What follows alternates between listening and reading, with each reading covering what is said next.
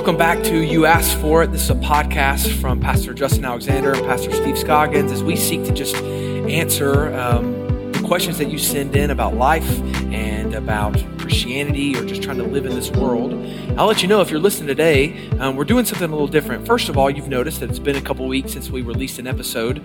That's because instead of releasing these on a, on a weekly basis in our in a studio, we've now changed to where we are sitting here currently on a Wednesday night at First Baptist Hendersonville in front of um, our live Wednesday night audience, and we are going to start recording these episodes here on Wednesdays every once in a while. So, um, what I would recommend you doing is. Uh, liking and subscribing on YouTube or Spotify or Apple Music or wherever you listen to podcasts. And there, whenever one does go live, it'll come straight um, into your feed. We're also going to be kind of melding your questions with um, a book by Richard Bewes that's entitled Top 100 Questions. And these are things that were just asked to him over his time in ministry. So the question today we're going to look at is actually one that was sent in to Richard Bewes, and it is, we're going to use this as our springboard. And here's the questions. Is sex restricted to marriage? Hasn't the church been terribly repressed about sex? Is sexual expression really restricted to marriage? And so you can see a common theme in this question. And I don't know, for many of us in this room, um, many who take the Bible as serious, we would say that this would seem like a, a, a cut and dry answer. But the reality is when you look at what's happening around us, and we'll look at some statistics in just a minute, is that this view, even among self-proclaimed Christians, has become becoming loosened. It's, it, the, the answer is different depending on who you talk to. For instance, Christianity Today put out an article in 2001. They released 2021. this 2021. I'm sorry, 2021, and they released a survey uh, talking about people who often attend church. But with that, with some other statistics. For instance, they said for those who attend regularly, at least two to three times a month, 55% of those between 23 and 44 have already lived with someone outside of marriage in a sexual relationship. So going to church didn't affect that. Yeah, yeah. And then 71% of those who attended church several times a year had already cohabitated with someone. And then of all the ages of those who call themselves evangelicals, now an evangelical is someone who says they believe all of the Bible is true. So that's not just Baptists, that's a lot of camps. 54% of those of all ages had lived with their spouse before they were married. Did you get that? 54%, 54% of those who say, I believe the Bible lived together before they got married. Yeah, it's, um, yeah, it's a, more than, more than half. It's, it's incredible. And then this number, half of all professing Christians in America now say they have no issue with sex outside of marriage. And here's what we're really seeing with millennials and, and the generation after is many of them have no desire to marry at all. Uh, living together has become the new norm of a professing Christian in America. And I was, um, Steve and I, we were talking about this um, during the week. And what I've seen in my own example as a millennial and just talking to my friends is that they saw the, the nasty divorces of their parents. Some of them were even called as pawns in the middle of that as parents mm-hmm. were arguing and you know you know trying to use their kid as a justification for what they wanted and so because of that they came out on this side and said why would i want to go through all the legalities of this you know it usually just ends in pain and so pastor steve knowing all this information you probably in your in your years you've probably seen maybe where that decline started and what, what would you yeah, say i'm going to talk about how this decline happened but I think it's good that we begin by going back to the Word of God. Hmm. And one of a, a, place that is so clear about God's sexual standards, and let me just say this the word that's translated sexual immorality in the CSB here is the word porneo. We get our word pornography for it. It, it refers to any sexual activity outside the bounds of a heterosexual marriage. Hmm. So that's porneo. So listen to this. This is God's will, your sanctification, that you keep away from sexual immorality, that each of you knows how to control his own body in holiness and honor, not with lustful passions like the Gentiles who don't know God. This means one must not transgress against and take advantage of a brother or sister in this manner because the Lord is an avenger of all these offenses, as we previously told and warned you. For God has not called us to impurity, but to live in holiness. Consequently, anyone who rejects this does not reject man, but God who gives you the Holy Spirit. That's mm. 1 Thessalonians chapter 4. Yeah. And, and he says, if you reject these biblical standards, It's not a person's opinion. You're rejecting God who gives the Holy Spirit. So how did this slide happen? I, I, have thought through it some, and I've got five thoughts on this, Justin. I think part of this is because over the last, well, my lifetime even, we have been subjected to a flood of sexual images, sexual entertainment, mm. uh, sexually explicit songs. I mean, if these folk knew what was going on in rap music, yeah. it would it would just cause them to blush. And yet, that is what is being programmed, especially into our kids' lives. We're a sex saturated society. Add to that the fact that our kids, for several generations, have been taught sex education without any moral boundaries. It's all about how you do. That's like throwing gasoline on a fire. Here's the mechanics. Go try this out. Mm. And so you have that. And as a result, our minds have been molded by the world instead of the word. Mm. Yeah. You know, Romans 12, 2, I think is so applicable. Do not be conformed to this age, but be transformed by the renewing of your mind. We've got to go back to the Word of God mm. and say, this is what, what I've got to go by. Not what I'm seeing before me on, on the internet, not what I'm seeing before me in the, the world out there. I've got to be molded by the Word rather than the world. Mm. But here's the, this is the sad thing because we were talking about statistics that mention how those who call themselves evangelical, Bible believing Christians are now excusing this. Well, at the very time we need to be turning to the Bible, there's been a loosening of commitment to the Bible in many denominations. Now, can I say this about our Southern Baptist Convention?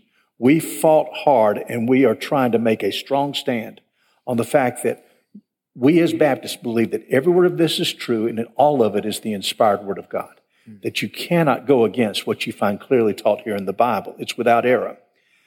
But in the liberal denominations, they began to say that not all of the Bible is inspired, only parts of it. It's kind of what, what you like is what the Word of God is to you. It becomes hmm. subjective. It becomes personal. I'll give you an example.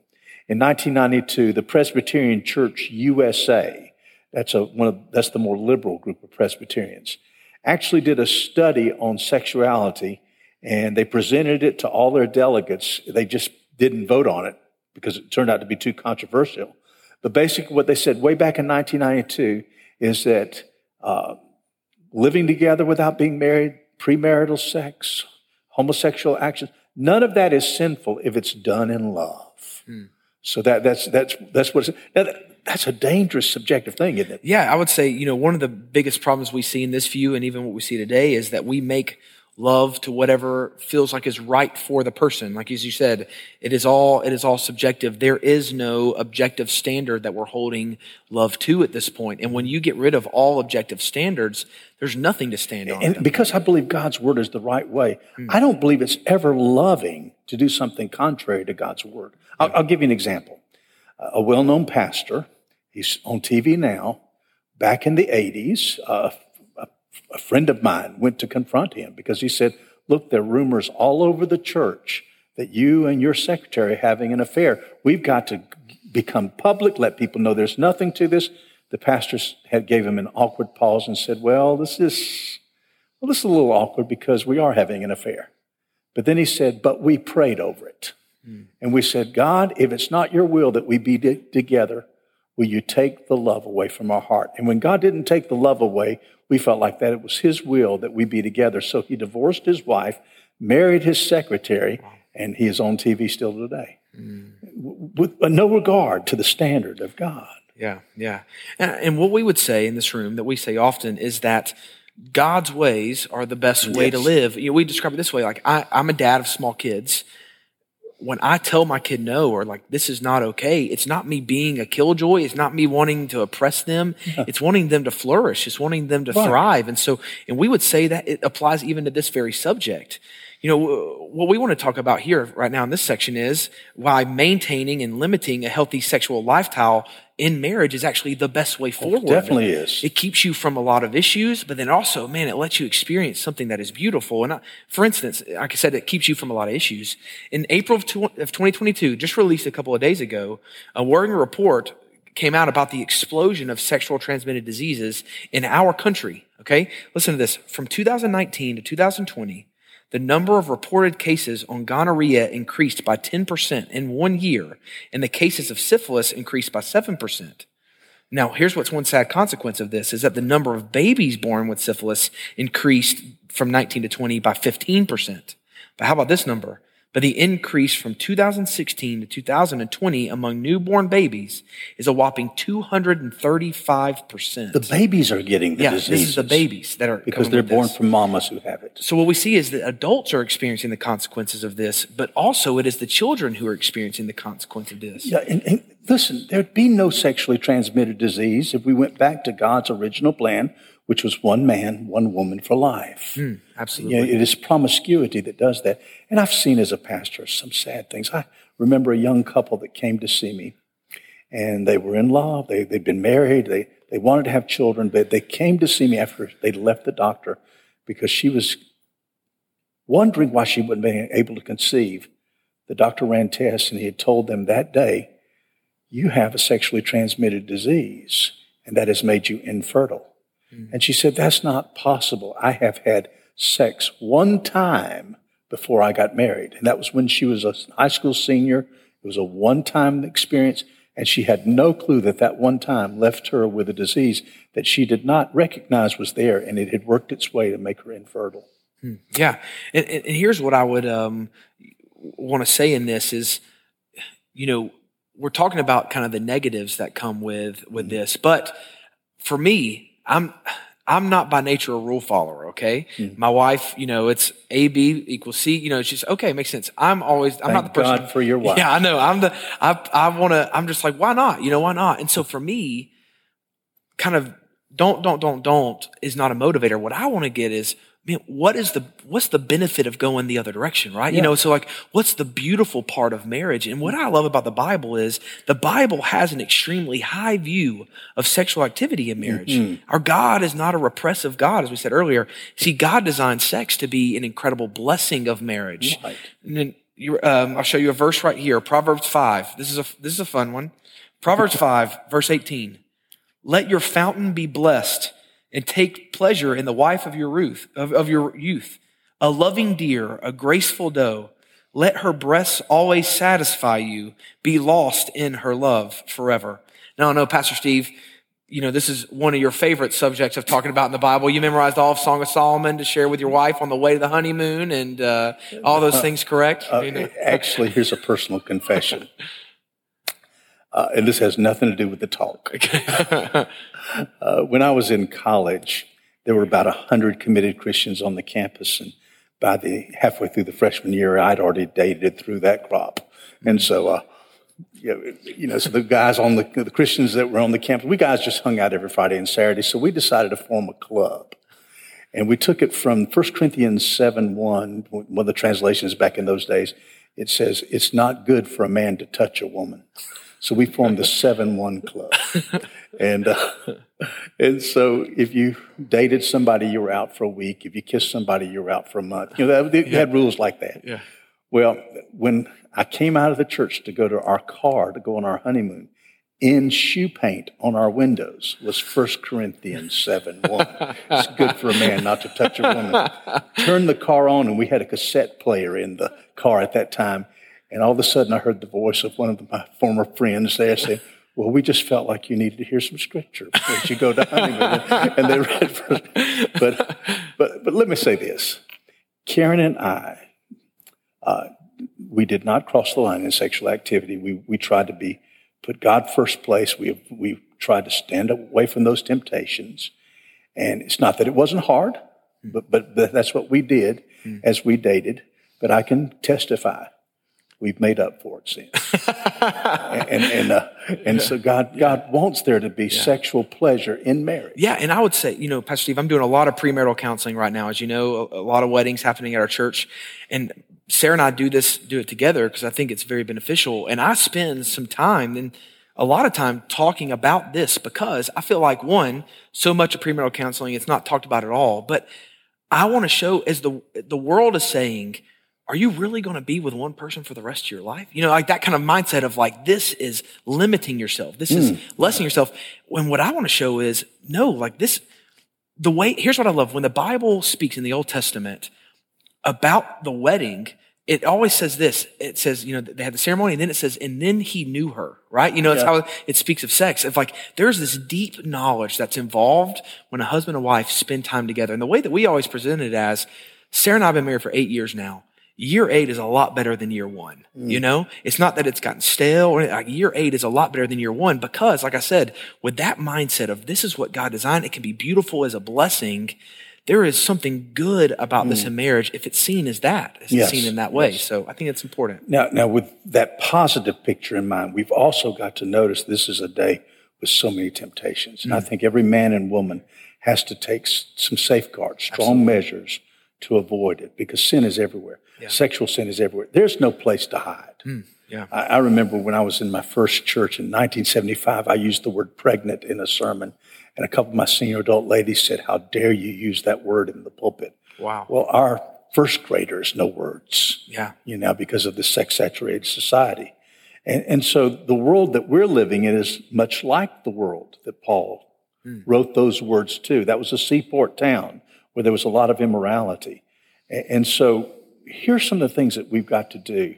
We, we've got to, first of all, recognize that there's some sins you don't fight, you flee. Hmm. There's a scripture there that we've got. Yeah, absolutely. 1 Corinthians 6, 18 says this, flee sexual moral- immorality. And, and here's a reason why I, I tell this to our couples too, is if you think that getting married is going to one, fill every desire that you ever had, you're wrong. Sex isn't God, right? So, and then two, if you think it's going to cause you to never have, because it's fulfilled, you're never going to have any issues again.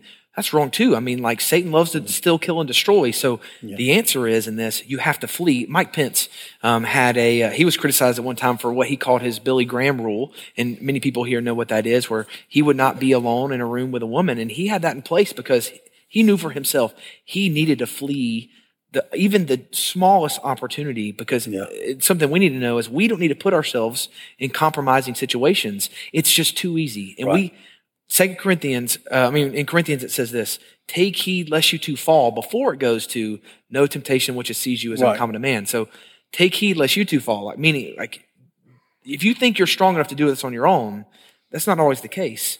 And then with that, don't even open the door for things like pornography. Like That's right. open the door. It literally, we see studies now. It changes the molecular workings of your brain. I mean, it's a scary thing. So It's as addictive as cocaine, according to the studies. Yeah. Pornography is. yes, But I'd say one other thing to do that we need to all keep in mind is that we need to be, uh, and this works in everything in the Christian life, keep the long view. Not just, so many times people get caught up in a temptation of the moment or a passion of the moment and they throw away things and, and, and they suffer consequences. When we've got to keep the long view. Kris Kristofferson is one of my favorite songwriters. He was a country songwriter. And he has a song that I'm not commending, but it does picture what our world has done, where it says, Don't even worry about tomorrow. Uh, It says, I don't care what's right or wrong. I don't try to understand. Let the devil take tomorrow. Lord, tonight I need a friend. Yesterday is dead and gone. Tomorrow's out of sight. It's sad to be alone. Help me make it through the night. How many people have gone by that philosophy and said, I don't care about tomorrow, and then found out not long after that they're pregnant? Found out not long after that they've thrown away a family. For that moment of passion, I, I have damaged my wife and my children, or my husband and my children. Hmm. So we, we've got to have that long view. Yeah, I think it's good. And then, well, and really, what we want everybody to know today is that man, God loves you deeply, and what He wants for you to experience is life and life to the fullest. And this is the way to get yeah, it. and, and this is the way, like the life and life to the fullest. That's why we want to remind you of these unchanging truths in this podcast. That in His Word is as sure today as it was two thousand years ago. It's good for us to hold on to. Um, so that's why we share even tough subjects like this. So, hey, we, we thank you for um, joining us today for this podcast. Um, we hope that you'll join us for our future ones. Um, and uh, stick stick uh, looking at your looking at your podcasts as they come in. Just know in the next couple of weeks you'll probably have another one that comes out. So keep looking for. it. You ask for it to show up in your podcast feed. Thanks for joining us today.